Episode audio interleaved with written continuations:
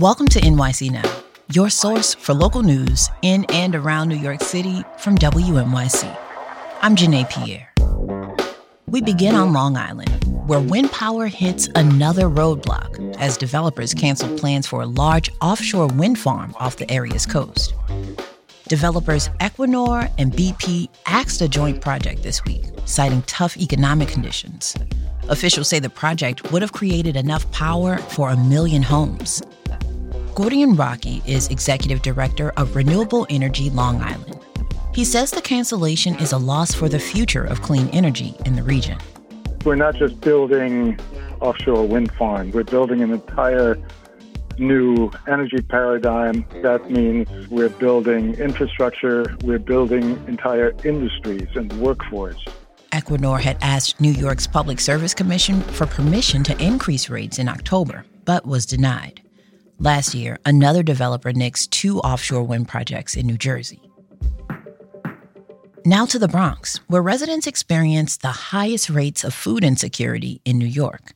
WNYC's Karen Yi reports on new data from the state. Nearly 4 in 10 adults in the Bronx said they're stressed about not having enough money to buy food. The new State Department of Health report says going hungry can cause malnutrition, anxiety, and depression, and can make it hard to concentrate. Adults experiencing food insecurity are also more likely to have chronic diseases, such as diabetes, hypertension, or kidney disease.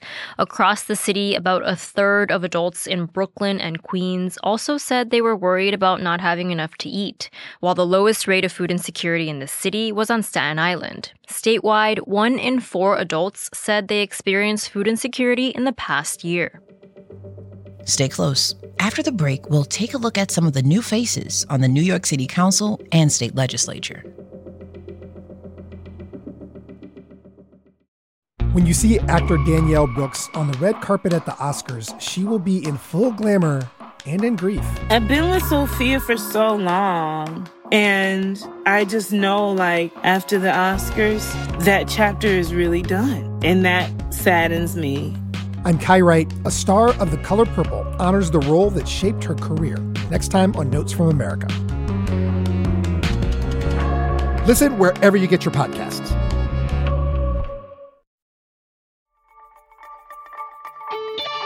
As we enter a new year, new members of the New York City Council and the state legislature are officially taking their seats. My colleague Sean Carlson talked with WNYC's Giulia Heyward about what to look out for from leaders who write the laws that govern New York City. So, lest we forget, we had a city council election in November. How different is the makeup of the city council uh, compared to last one? Uh, it's not actually that different. Okay. Traditionally, uh, these city council races happen once every four years. This one that just happened happened two years after the past election. Mm-hmm. Basically, every decade, the city goes through some redistricting. And so because of that, we have to have new races two years after they last happened for these newly defined districts within the city. Who are some of the new members that could play a significant role over the next couple of years? Okay, of the 51 members of the council, there were only four new people. So the vast majority of people in the council who were there before the election are still there now. Of the four, the big one that I think has been getting a lot of attention right now has been Yusef Salaam from District 9 in Harlem. Mm-hmm. He is one of the Central Park Five, the exonerated Central Park Five. There was a lot of attention on his race, not just within the city, but nationally as well. Um, he's going to be one to watch, especially because he's got this large platform.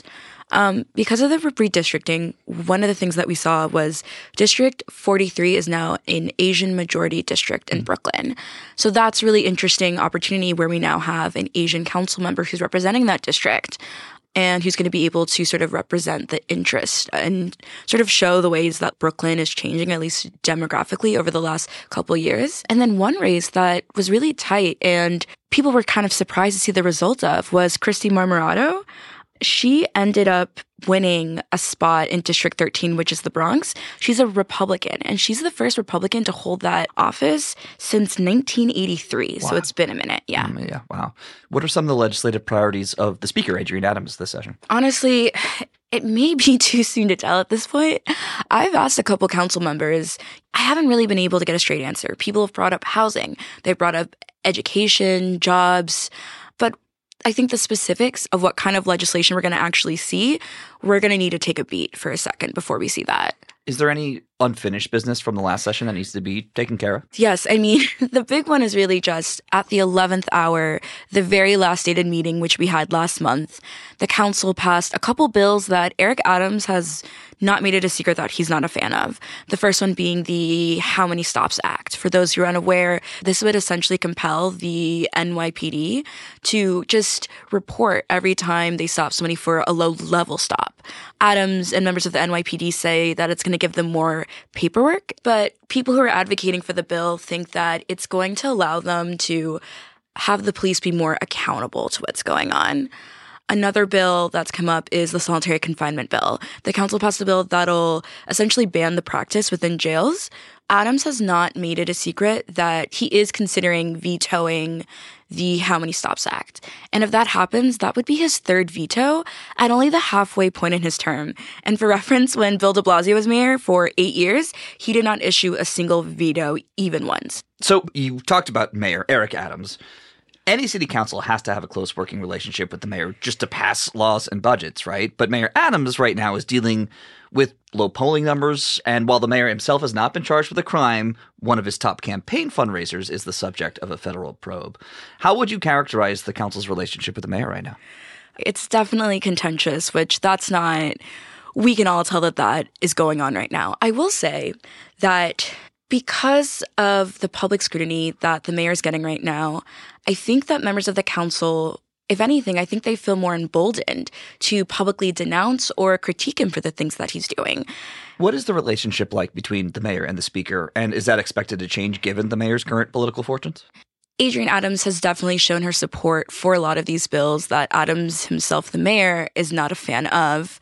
But she's still very professional. And you can see that in the way that she speaks about him, the way that she talks to him. I mean, her job is to represent the council. And so I think you're not going to see a lot of really strong statements from her. She's going to want to retain that sort of like diplomatic role that she has right now. That's WNYC's Giulia Heyward talking with my colleague, Sean Carlson. As the holiday season comes to an end, many people are still stuck with some tough memories. But the taste of a cherished recipe can offer solace during those challenging times. We've been talking with New Yorkers about their experiences in the kitchen and the recipes that provide a sense of comfort. My name is Shandra Woworuntu, and I live in Astoria, Queens, New York.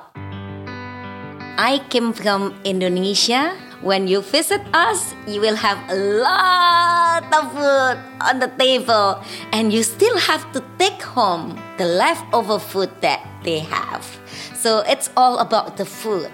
My story was in 2001. I came to the United States for the job employment. Instead, I was kidnapped and I was bought and sold in New York City and surrounded states. I didn't know that I was trafficked. What I knew, I was kidnapped and I was abused physically, mentally, and sexually. When I escaped, I was in the shelter. I was out on the street. When or where can I eat Indonesian food? So I tried to manage by learning how I use the ingredient that available in the local supermarket and create Indonesian food even though I have to use substitute ingredient but it made me happy because of I can make yellow rice I can make fried rice I can make noodle and many of them gave me satisfaction to fulfill my longing of traditional food. Cooking the food should be with love, without without anger, right? When you angry, your food will turn too spicy or too salty or too sour. So you have to put your energy, your love, and your kindness into the food. So, cooking actually a part of a healing journey of my trauma.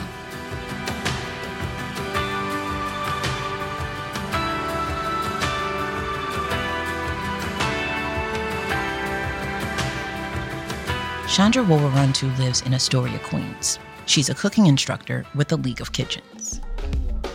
Thanks for listening to NYC Now from WNYC. Catch us every weekday, three times a day.